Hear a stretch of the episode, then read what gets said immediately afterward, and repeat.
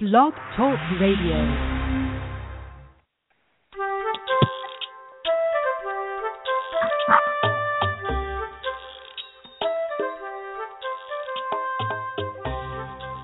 Hello, hello. I'm Laura Mize, pediatric speech-language pathologist, and you are listening to Teach Me to Talk, the podcast. I haven't done the show in a while, and I think I, I didn't say what I normally say, but that's okay. New year, new intro, and I'm so excited to be here to begin a new series of shows. And let's talk about what will happen over the next mm, eleven, twelve, thirteen weeks here. That's about how far out I think that this series will go, but you never really know until you do it. So we're beginning a new series today talking about the skills that a toddler must use before words emerge and before they begin to talk, before they begin to say things purposefully to communicate with others. If you are brand new to the podcast, I want to welcome you, and again, new year. Here in two thousand sixteen, it's our first show of the new year, and again, a whole new opportunity to delve into all things related to late talking. I'm Laura Mize, as I said before. I'm a pediatric speech-language pathologist. My website is teach me to talk dot com, and you can find out tons of information, if you've never been there before, about helping children, whether it's your own child or whether you are a therapist like me, find out all kinds of things that you can do to help little ones, um, primarily toddlers, and that would be any kid that's just under a year, just at a year, all the way through three or four, all things related to help them learn how to use those precious first words and really understand what what you're saying to them, and then uh, as most people are more concerned about what they end up saying. So let's talk about how we're going to organize the show over the next several weeks so that you can get a feel for what we're going to be talking about. As I said, we're going to really delve into, dive into all the things that happen before we hear a child begin to talk.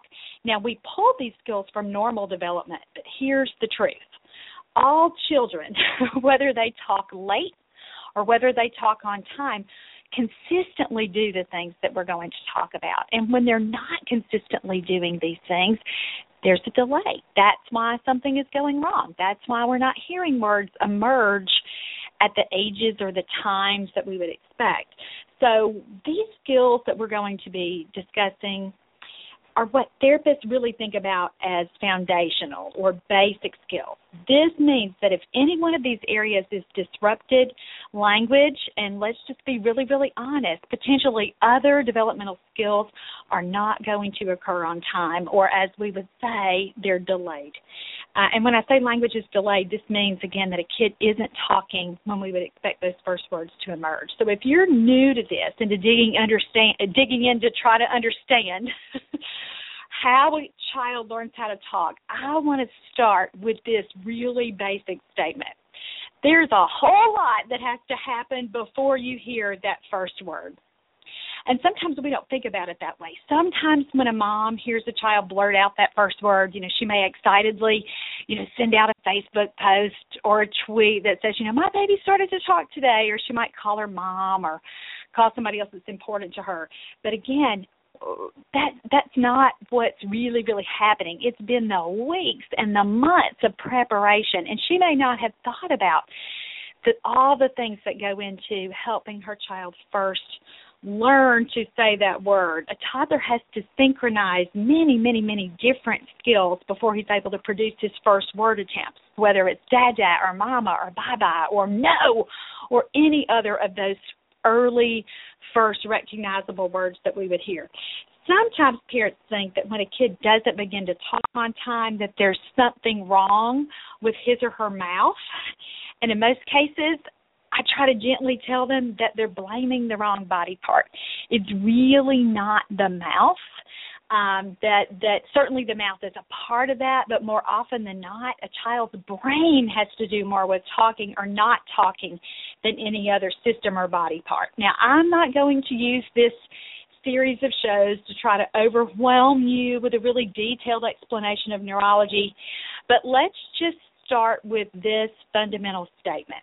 Words originate in a child's mind, meaning that talking first is a mental task. Now, if you are a discipline other than speech-language pathology, you may not think about words as uh, being a cognitive process or a mental process, and actually there's a whole body or a whole discipline, uh, another discipline or another approach where words are viewed just like any other behavior that a child might use. But from for this series of shows, we are going to look at it from a cognitive perspective, uh, dare I say a developmental perspective, so that we're looking at all of those things that have to occur, all of those complex processes that must come together. And again, I don't want to freak you out.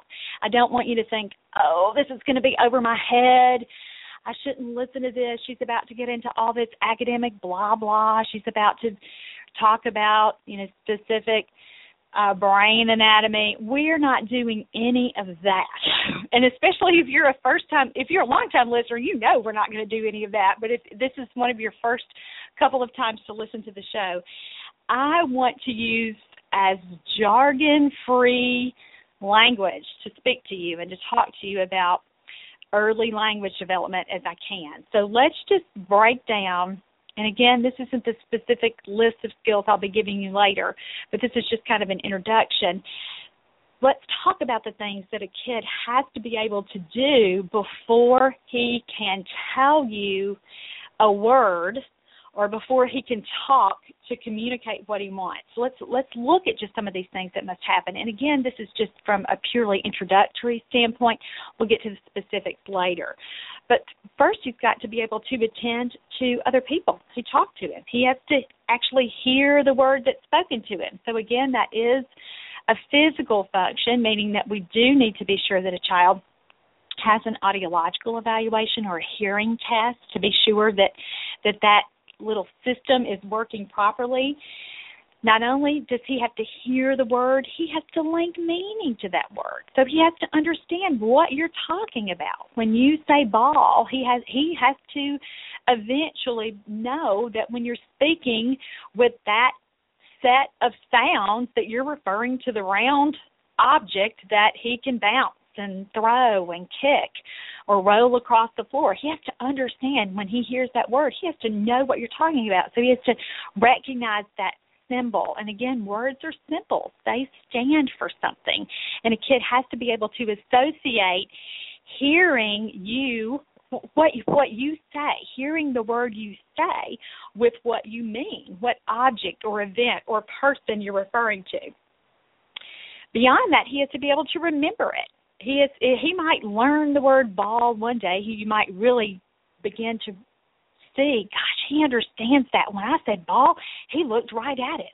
Or I said, go get the ball, and he ran over and got it. Or, or he looked back at me. I can just tell by looking at his little face that he understands what that word means. He has to do that, and then guess what? The next time you use that word, he has to remember it. He has to dig in his little brain and, and and come up with some version of, oh, yeah, I know what that means. I know what Mom is talking about here. The other thing he has to do is be able to filter out any other unimportant information that's occurring in the environment at the same time as he's hearing the word. And we all know that, that most toddlers are busy. They're, they have lots to do, lots to learn, lots to explore in their environments. And a lot of times I'll work with a family and the mom or the dad will say to me, if I could just get him to settle down and listen, I think he would begin to talk, because they recognize not even really stopping long enough to give him himself time to learn what I'm talking about. He's not linking meaning with, with words, or he's not attending to me long enough to even have a chance to be able to process or understand or, or more importantly, demonstrate that he has been able to learn what a word means or associate, again, what you've said with what you want him to uh, associate or want him to link or, or understand. Another thing a child has to be able to do is initiate contact with the person he wants to communicate with. So it's not enough just for him to have something to say or for him to have a little message, even if it's nonverbal at this point, to to be able to share that with someone. But he has to know that communication involves more than him. So he has to be able to get somebody else's attention. He has to know how to start that that process of communicating. So, again, initiation is a big, big skill that we're going to be talking about as we proceed with this series. And and finally, even though we know that it's a uh, talking is mostly, a, well, at the beginning it's a cognitive process, a mental task, he does have to be able to send that message from the specific part of his little brain to to fire those impulses, get those neurons going that eventually gets that little word um, produced by his mouth. And again, it's a little bit more complex than that. He has to send up air from his lungs. The air has to vibrate over his vocal cords. You know, when you think about all of that physical part of talking, again, he has to use his core muscle strength to push that air from his lungs. He has to coordinate movements of his soft palate, of his tongues, of his cheeks, of his lips in a way that makes the the sound that he's produced, that you use those various consonant and vowel sounds so that you understand what he's trying to say. And you can just hear from the complexity. Well, actually, I try to make it pretty simple there, but but even with that simplistic explanation, that's a pretty complex, complicated process that a kid has to be able to do before you hear those words. I mean, uh, this is what I say all the time to parents, and I, I've written it over and over and over. Given the sheer enormity of, of all the things that have to come together, it's a miracle that any of us learns to talk. I mean, do you feel like that as you're a mom, and maybe this is the first time that you're hearing somebody explain it in that way? Hear all the things that have to happen, and then you think, well, no wonder he's having trouble. That's hard. But here's the truth. Children all over the world every day begin to talk. They begin to use words in every imaginable language. It's a pretty big deal to a child's parents when that is not happening. And if that is you, you have come to the right place. And I'm so happy that I'm going to be able to share information with you and and get you going in the right direction so that you'll perhaps have a better idea of what's going on with your child so that you can get him moving in the right direction.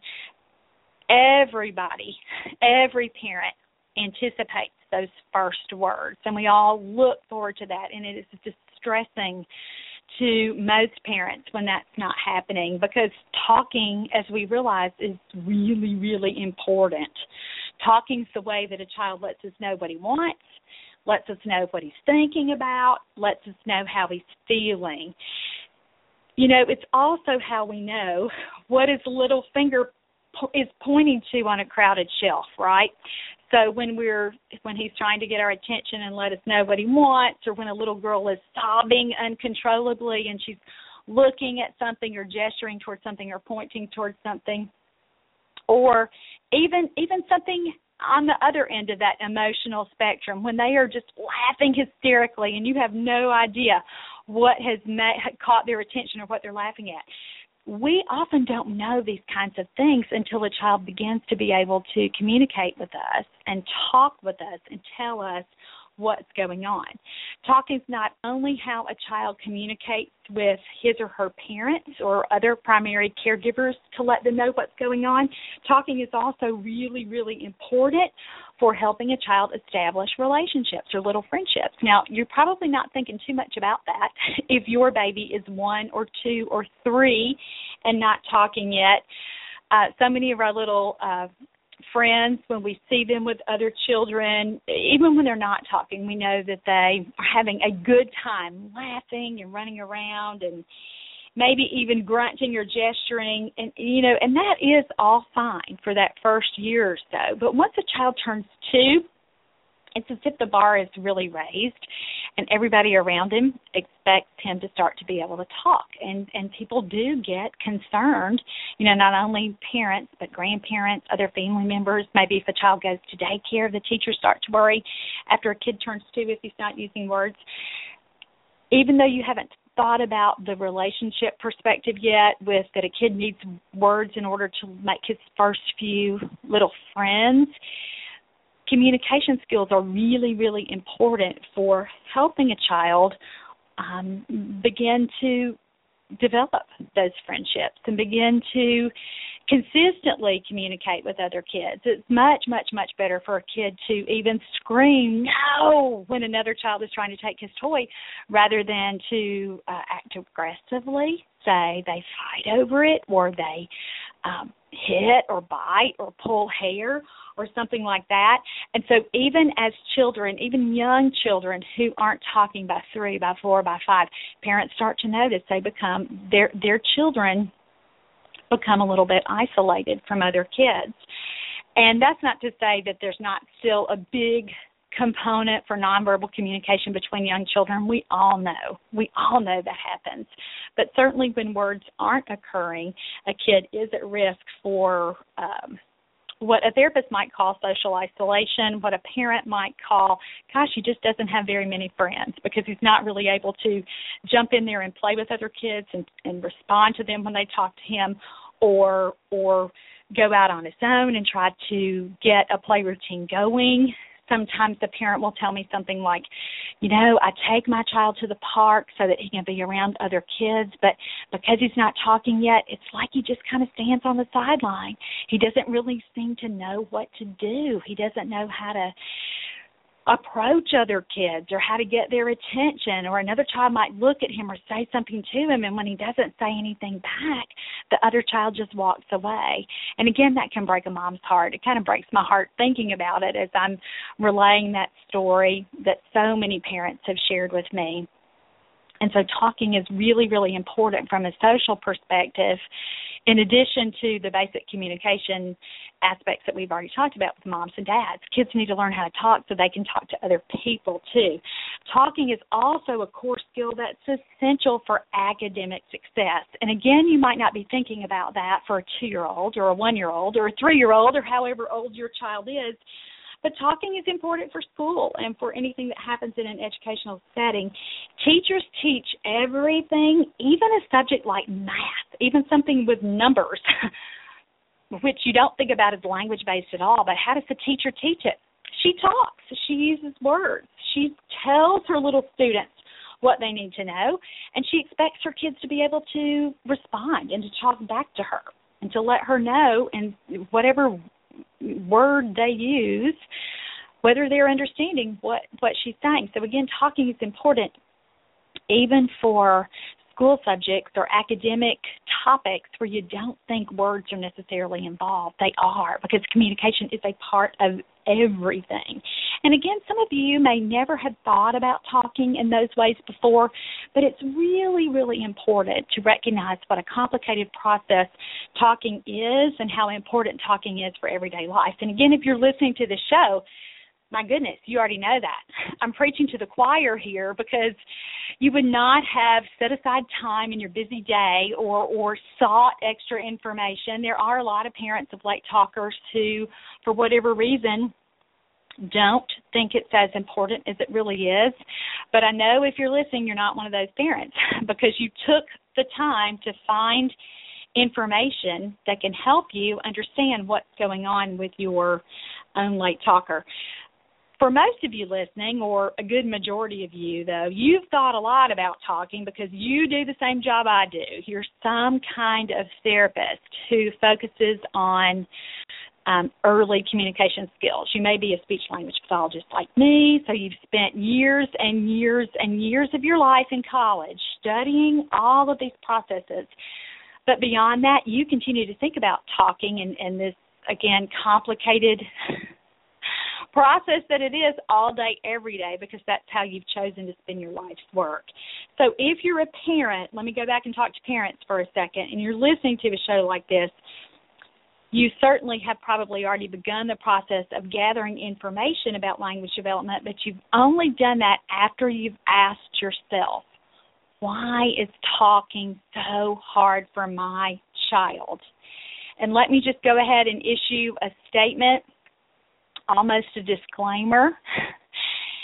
Even though I am really good at my job, without meeting your child and talking with you about what the specific issues are with your child. I won't be able to let you know after listening definitively what's going on. That I will not be able to answer the question, what, why is my child not talking yet, but until I meet your child, and neither can anybody else.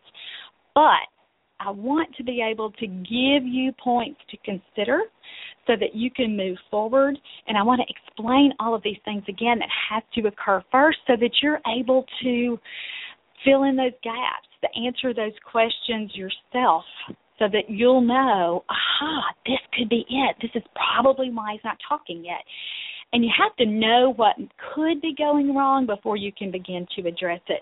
Uh, let me let's just talk about something else here that comes up a lot of times as I evaluate children. Sometimes the parent will come in and they'll say something like, you know, I'm only here because I'm not that worried about it, but, you know, my husband has told me I need to come, or my mom or my mother-in-law. And they may say something like, you know, I'm not too concerned about this because I know every child is different, or I know kids develop at their own pace, or I know that I'm not supposed to compare children, or anything like that. Let's just talk about some of those statements. A lot of times, you, first of all, those things are true. But sometimes, in a sense, and we'll we'll unpack that in just a minute, sort of what people mean when they're saying those things, but a lot of people will say these things Uh, to comfort a parent who's really, really worried about a child's development. And then a parent might take that as a reason not to do anything. And again, this is probably not true for those of you who are listening who are parents, because again, you've taken the time to get information and listen to a show like this. But therapists hear this all the time, or they'll one parent will be super, super concerned, and they have had to plead and beg the other parent for weeks or months before um, the other one finally acquiesced and agreed and thought we can go ahead and get our child evaluated. And some of that, I think, is just normal. It is not, um, gosh, it's just really hard for a parent to think something might not quite be developing as we would hope with a child. And so sometimes parents might use a statement like, well, I'm not going to worry about him because every kid's different. I'm looking at this checklist and it says he should be doing these things and he's not, but I'm not going to worry yet. You know, that's sometimes a therapist will go some, to a word like denial and say, gosh, that mom's been in denial, or that dad's been in denial. And I really try not to do that because I think it's pretty normal to want to comfort yourself and to want to not concentrate on the most, you know, on a negative outcome or something that you don't want to see or don't want to happen. So I think it's just kind of normal for a parent at the very beginning of wondering, is something going on here, to push it to the back of their minds and to to want to not be worried. Um But again, there comes a day when you do have to kind of think, ugh, this is kind of crossing the line here where I think that, that I do need to be concerned. Let's go back and talk about the things that, that I said earlier, those kinds of statements that uh, parents might say, or that more often than that, somebody else might tell a parent, you know, don't worry, every kid's different, or every kid develops at their own rate. Or, you know, again, don't, you can't compare him to another two-year-old that you're hearing talk. And that, that happens a lot, too. A parent might not be too concerned about um, the lack of words with their own child until they take him to something like a birthday party, or they just go to another social occasion where they see other people's children who are about the same age, and the other child is talking a lot more than their child, and then that really starts to cause some angst or some worry, where the parent begins to think, oh, gosh, my kid's not talking nearly that well, or doesn't know nearly that many words, or listen to her, she's talking in full sentences, and I can't get my kid to say anything. Let me just tell you, um, I understand that, and I, I, understand why a mom would be concerned about that, and I also understand why parents may be a little less concerned even after hearing something like that, or or or, or say their spouse is saying, oh, did you hear that kid talk? Our child is not talking nearly that well. Let's just talk about this. while every child is wonderfully unique, and we will, we do know that some children are much more verbal at one and at two than other children, there are patterns of development that occur very, very consistently in all children when they first learn to talk. So we can, no matter when those first words occur, whether they're on time at, you know, in that twelve to fifteen month range, or whether they're, they've already turned two, or even if they're much later talkers and don't start to talk until they're closer to three, we can recognize when these skills start to emerge, and we can identify that a child will likely not be using words yet based on other things, other areas, other milestones that he or she is able to do. And again, the specific age range for acquiring words, um, certainly, or, or really any developmental skill, can vary from child to child. That overall pattern really doesn't differ that much. So even when we compare young children who talk on time versus children who talk later, even much later than expected, we can look for an overall pattern or an overall general developmental sequence that really, really will be pretty consistent from kid to kid. And the, the specific time may change. I mean, one kid may do it at thirteen months, one kid may do it at eighteen months. And again, even in the range of kids who are typically developing, who are quote unquote normal, we're still going to see some variability there. But my point here is there are there are specific sequences and patterns of skills that we can identify, that we can say, she's, you know, if we're speaking about a little girl, she's met this one and she's met this one and she's not so great with these couple of skills, and that's probably what we need to work on here so that we are much more likely to hear words begin to emerge. So let's just, again, keep that in mind. And if you've had someone tell you, don't worry because every kid is different, or any of those other statements that I gave you, and you're looking for a way to refute that, or I don't want to say argue, because you're probably not going to go back to that person and say, aha, I was right. You're probably not going to do that, but you want to settle the issue in your own mind. And let me just say, you are right. There, even though kids might do it at different rates, different speeds, you know, some kids are earlier with some skills than others, you still are right in your assumption that, okay, even if he's going to be a later talker, I still need something to tell me that he's moving in the right direction. And that's what the skills that we're going to talk about later will really, really do for you. Now, let's talk about one more kind of common statement or belief that speech-language pathologists and other early intervention professionals hear other parents talk about. Everybody who's ever been the parent of a late talk heard a story. You know, they'll be talking to their mom or the neighbor or their aunt or, you know, somebody in line at the grocery store, wherever, and you'll somehow it'll come up that your child isn't talking yet. And then somebody wants to tell you about some other kid that they know who didn't talk until he was five or eight or seventeen or, you know, something like that, who turned out to be a genius. Please, please, please know that is highly unusual. You know, there was a book several years ago called The Einstein Effect or something like that, something with the title of Einstein in the book. And and I understand why so many parents of late talkers really, really wanted to hold on to that belief and think, aha, that's not, that's it. That's why my kid isn't talking. He's really, really, really a genius. And I'm not saying that that doesn't ever occur, but just know that that's highly, highly, highly unlikely. Um, or, or a really low probability. So please don't hang on to a myth like that.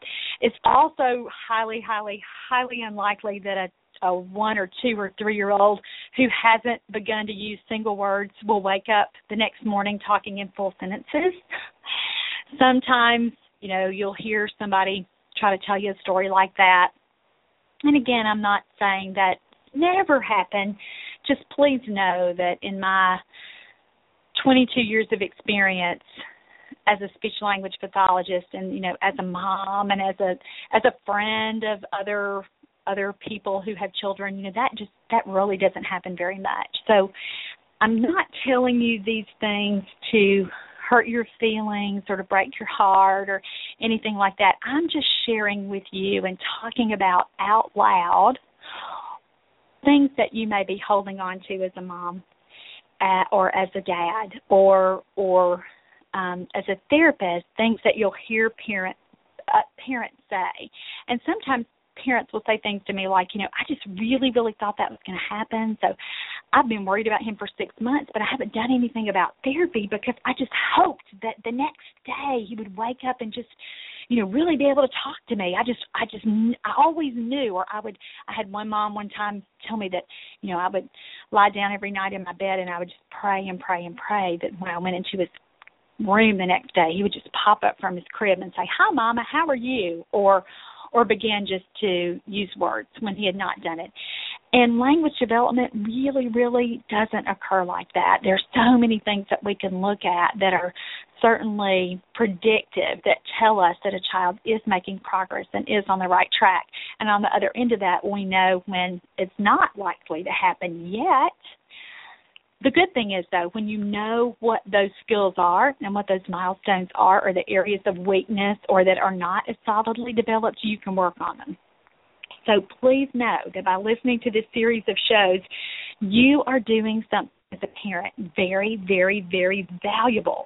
You're getting the information you need to be able to help your child. And again, if you're a therapist listening to this, you'll perhaps learn some new things to say as you're coaching parents and as you're meeting parents and working with families and helping them through this process. Now, before we get going with the specific skill list, let's also review some other background information and talk about what's normal and what's not normal in language development, just so that we can all get on uh, the same page. Now, again, as a parent, this might be new information for you, or new material.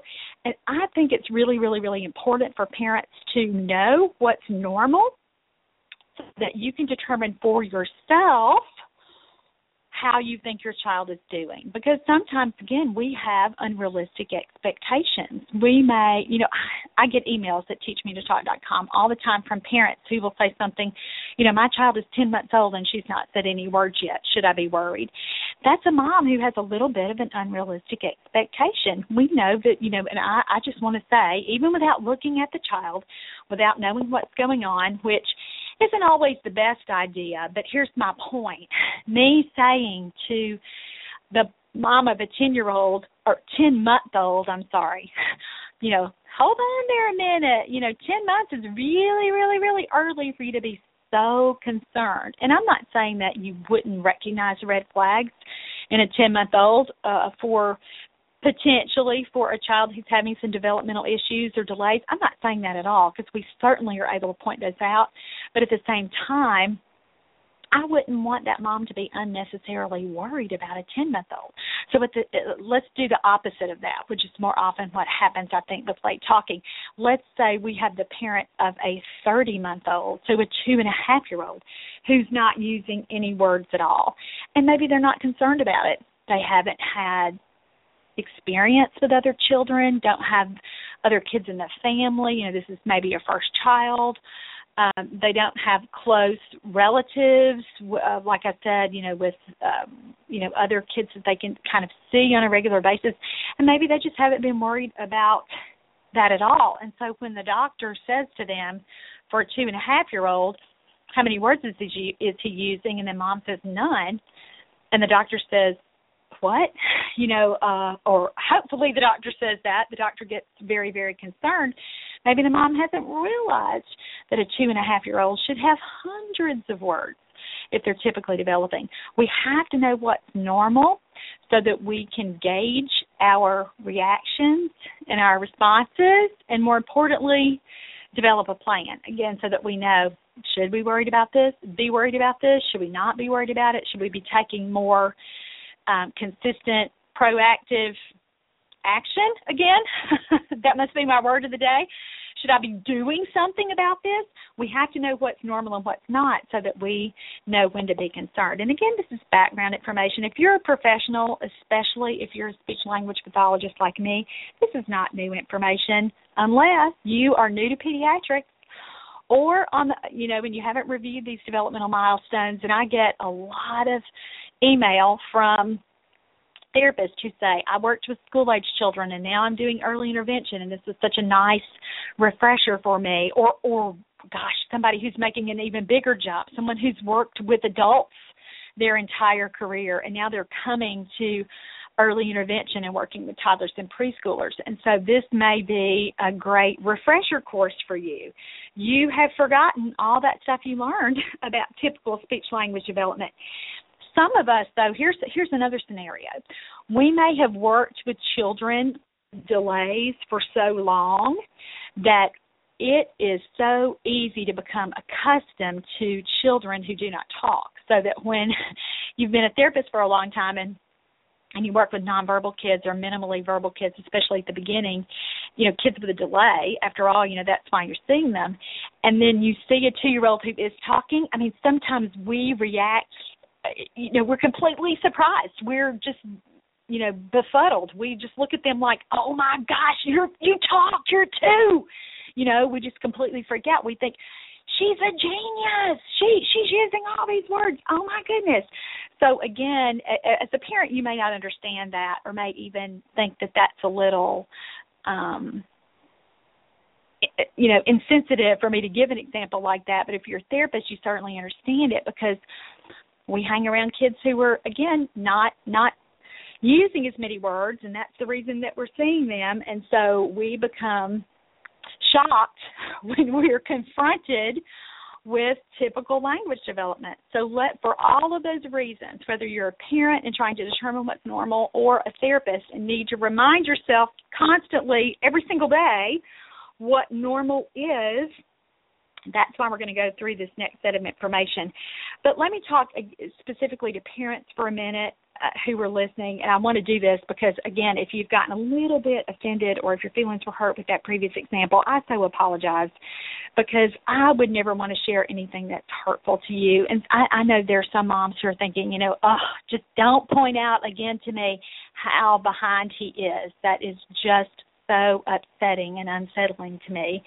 And I get it. Nobody likes to be reminded time and time again that something is wrong, and I understand that.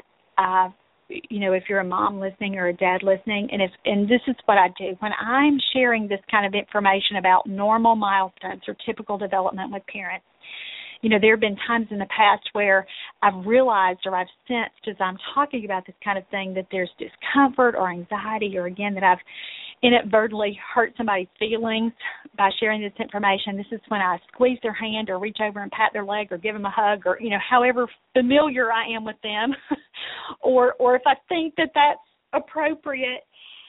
This is what I always say to those parents. Kids improve.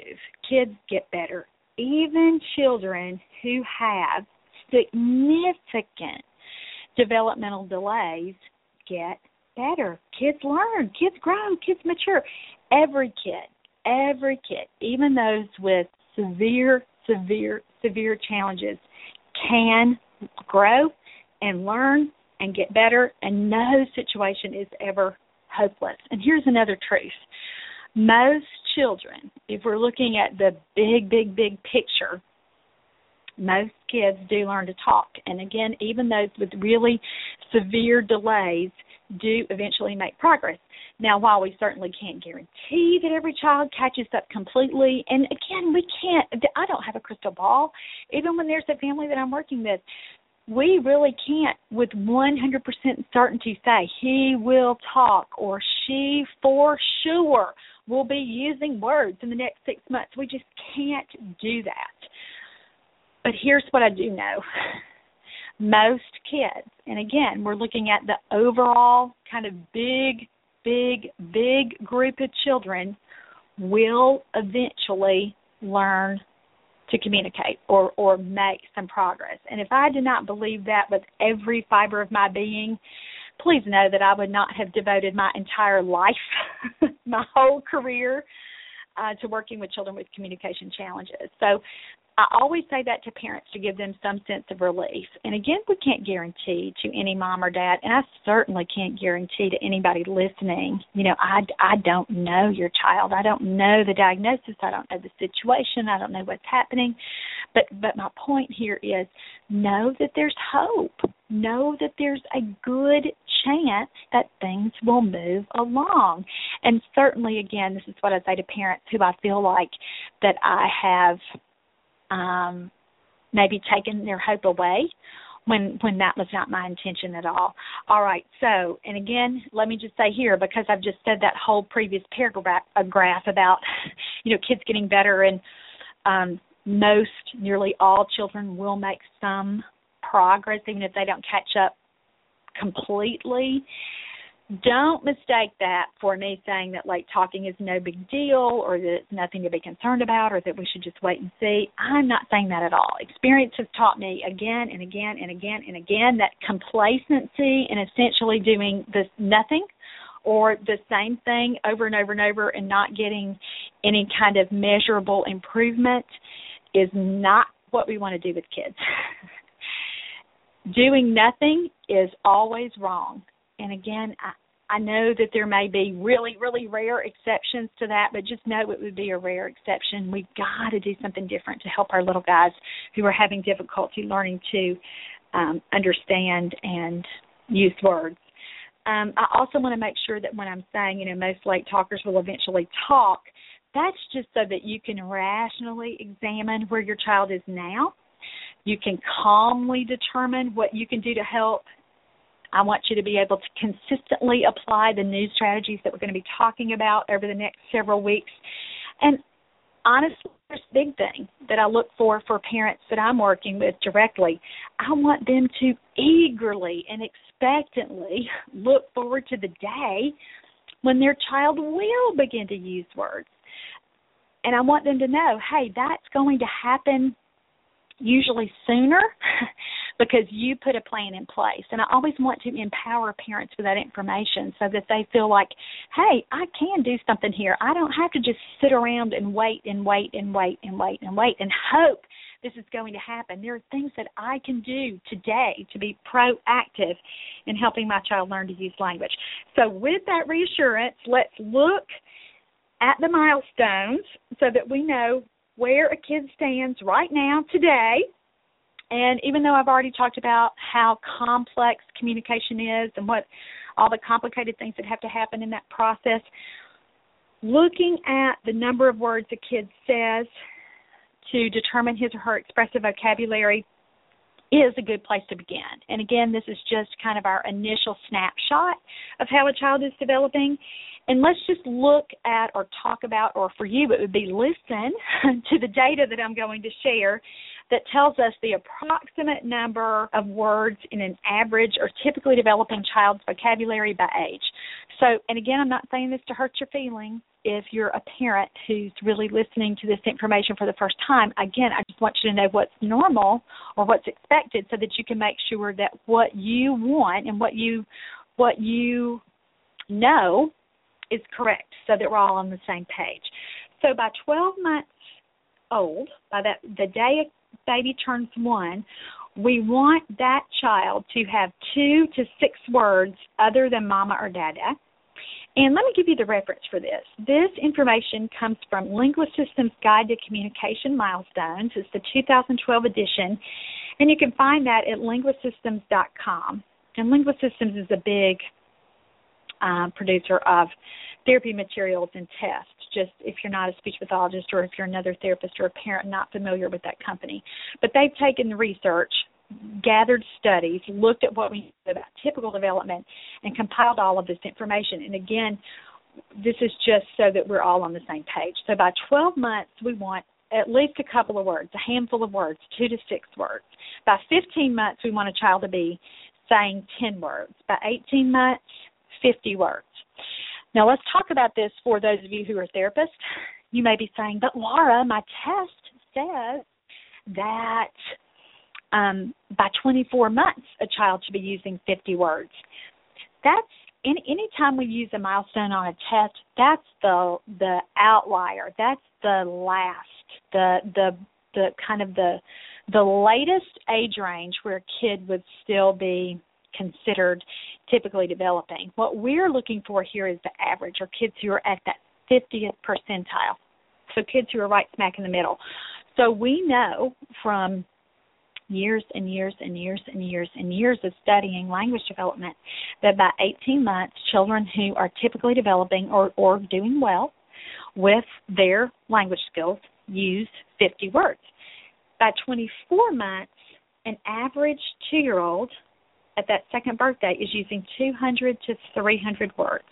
And again, if you're a parent, a twenty-four-month-old who doesn't have any words, that's going to be really distressing for you, and or disturbing, whatever adjective you want to use there, and I get that. Don't panic yet. Remember, we're just looking at this so that we can get an idea of typical development or what's normal.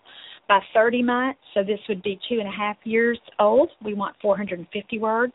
By thirty-six months or three years, one thousand words. Let me say that again. Three-year-old who's, used, who's typically developing will use one thousand different words. forty-two months, so three and a half, about twelve hundred words. And by the fourth birthday, children are who are typically developing are using sixteen hundred different words on average. And again, when I share this information with parents who are already concerned about their child's vocabulary or lack of vocabulary, they may become even more panicked. And again, that's when we talk about the broad range of normal. This is where the phrase, every kid develops differently, kind of comes in, because we know that there are children who are typically developing and who, who are going to go on and have no issues at all, who will talk less than uh, or, or use less words than the ranges or the number that I just gave. And again, they're still developing normally. This is where we, where if, if I were meeting with you personally, if you had come to see me for an evaluation and if I'm working with your child for therapy, we would talk a little bit about the bell curve. Do you remember that, the bell curve, from studying that in maybe your college statistics class or another kind of class, you know, where you were really looking at um, normal distribution? And again, this is a lot more academic than I want to be on the podcast, but basically let's talk about this. This means that we can look at any skill, whether it's talking, whether it's, oh gosh, what our I Qs are, whether it's even something, you know, uh, more, gosh, more general than that. We might look at, you know, running speeds or something like that. When we analyze almost any skill, we can put it on a bell curve, meaning that there are going to be a few people, if you look at big groups of people, there will be a few people who do incredibly well, and a few who do really, really poorly, and there are a whole bunch in between or in the middle. And again, what this means is, unless we're Olympic athletes or Nobel Prize winners or, or on the other end, have a significant, severe issue, most of us fall in that middle range for most things. And again, that's what we mean by normal, or that's what makes average average. And so the vocabulary sizes that we just talked about, those really were for that, that average range, that median, kids functioning right smack in the middle. But in order for us to look at the broad range of normal, we also have to know when it's alarming or when it becomes a red flag or when it really leads us to suspect that there is a problem and that, you know, there are kids who seem to kind of be later on everything, but when we analyze them or when we assess them overall, we still can get a kind of a bigger picture, and we know, well, they're still okay. They're still kind of, they're still kind of doing everything, you know, still falling within that normal range. But we really, really um, need to be careful about that, again, so that we don't dismiss or overlook a kid who really needs services, and we just keep kind of waiting and waiting and waiting and thinking things are all right when they're really, really not. So we can do this with vocabulary size too. But again, I have to emphasize that there's so many factors to be considered when we're looking at like talking, other than the number of words a child uses. But again, it's a good place to start. So let, let's do it again. Remember a minute ago, the the information that I gave you was for typical development and kind of that right there in the middle, that median fiftieth percentile of what kids were doing. So let's look at when we know a child's vocabulary size is clearly problematic. That would be, and again, this is from the LinguiSystems Guide to Communication Milestones two thousand twelve, and lots of other agencies and organizations and even within our government use this same set of data or milestones or this list to know when we should worry. And when a kid doesn't have words by fifteen months, it really is a, a red flag. When a kid is using less than eight to ten words at eighteen months, that's a red flag. At twenty-four months, if a child doesn't have fifty words and is not using two-word phrases on her own, or not repeating words, and again, this would be spontaneous words. We don't count words that a kid just echoes or repeats or imitates or hears somebody else say. And again, imitation is huge, and it's a very, very important skill. But when we're really just looking at vocabulary size and decide, is this kid delayed or not, those are the numbers we need to use. We need to hear something by fifteen months. We need a kid needs to have eight to ten words by eighteen months, and then at least fifty words by twenty-four months. Um, We could extrapolate that down, too, but we're not going to do that in this show. And, again, if you have this data, I'm going to put this on the post for today's podcast at teach me to talk dot com, and this is show number two hundred seventy-five. So if you'll go to the podcast tab at teach me to talk dot com, you know, in the banner there, find the the category podcast, click on that, and then scroll down to show two seventy-five. I will list the, the reference here and list all of these numbers so you can take a look at it if you're more of a visual person. All right, so what I just talked about then, the, the ages that were real red flags, that gives us a more reliable way to look at what's expected, and it includes kids, again, who are normal but at the slower end of language development because, as we've already talked about, that's where we get that big range of normal. So I want to be sure that you're understanding um, that that kids, again, do speak at different rates. There will be um, some kids who are going to be on the on the slower end and still be considered quite normal, quite typical. Toddlers who aren't using the words that we talked about, let's say you have a twenty-four-month-old who has no words. You know, I don't want to scare you by implying that there's a significant or a severe problem here because, again, nobody can tell you that without spending time with your child. And it doesn't mean that, you know, a kid who would be short of any of the levels that we talked about has a definitive disability per se, but it does mean that there's a red flag there. It does mean that there's a delay. So we have to know that for those kids, they need an, a, a better look. They need somebody to look at all the factors that we're going to talk about, in addition to vocabulary size, to decide, does this child need more to help her jumpstart her progress? So um, earlier I did mention that there were some other factors that tell us that there's a bigger developmental problem looming beyond late talking. Let's take just a real quick look at those kinds of milestones by age. When we see a kid at twelve months who's not using any gestures, and by gestures I mean nonverbal communication, like pointing, like showing you objects, that would mean that he or she would have a toy and walk up to you and look it right in your eyes and then look down at her toy as to say, hey, look at this, or hold it up to you, or do something to get your attention, to get you to look at what she wants you to see. Uh, another really common gesture would be waving bye-bye or shaking their heads yes or no. Those are things that, that we want to see start to emerge by the first birthday, so by twelve months. There's also, and again, this is our red flag list for kids at fifteen months who, remember before, we said we've got to hear some kind of words by fifteen months. But we also really uh, worry about children who don't respond to very familiar words, like listening to their names, responding to their names, or kids who do not understand the word no. Now, let's talk about this. Sometimes we'll tell a kid no, and they go ahead and do it anyway, but we know that they understand that word because they may look at us like, hey, I'm going to do it anyway, or they may Um, pause for a second, and then it's like they're almost, you know, weighing their options. They're really not. They're not cognitively mature enough to do that. But there's some kind of hesitation there that lets us know that somewhere along the line, they have, they really do understand that word. They really have linked meaning or, or associated that no means I better stop, yet they choose to do it anyway. And, again, that's kind of normal toddler behavior.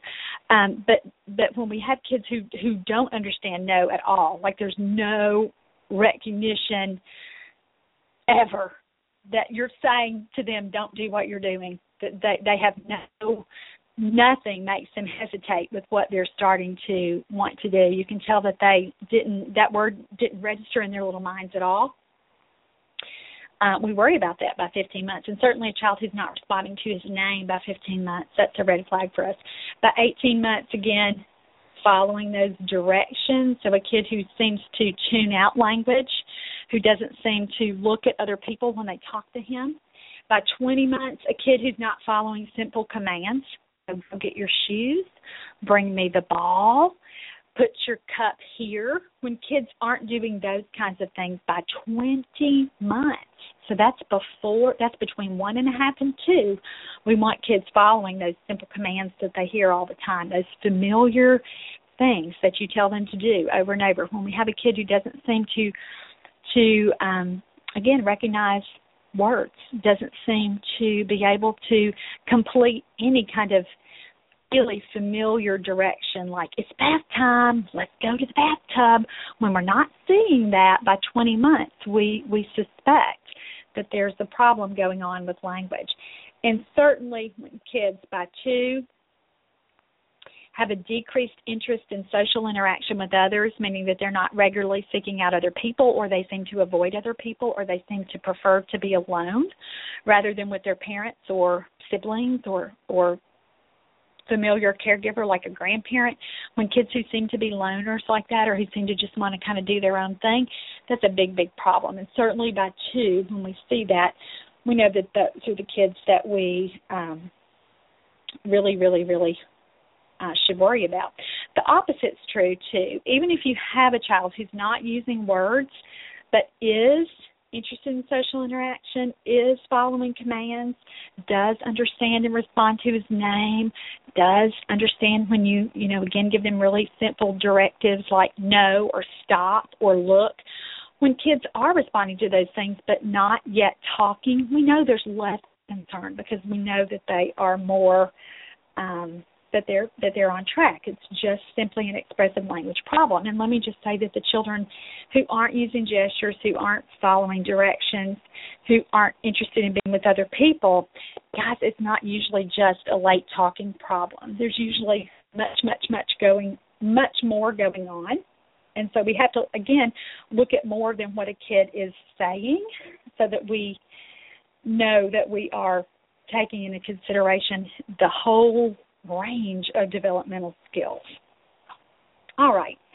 Um, parents play a big, big, big role in determining positive outcomes for children, and that's what we're going to end on today. I thought we would get a little further through the information that I want to start with this series, but that's okay. That's kind of typical. If you're a long-time listener, you certainly know that.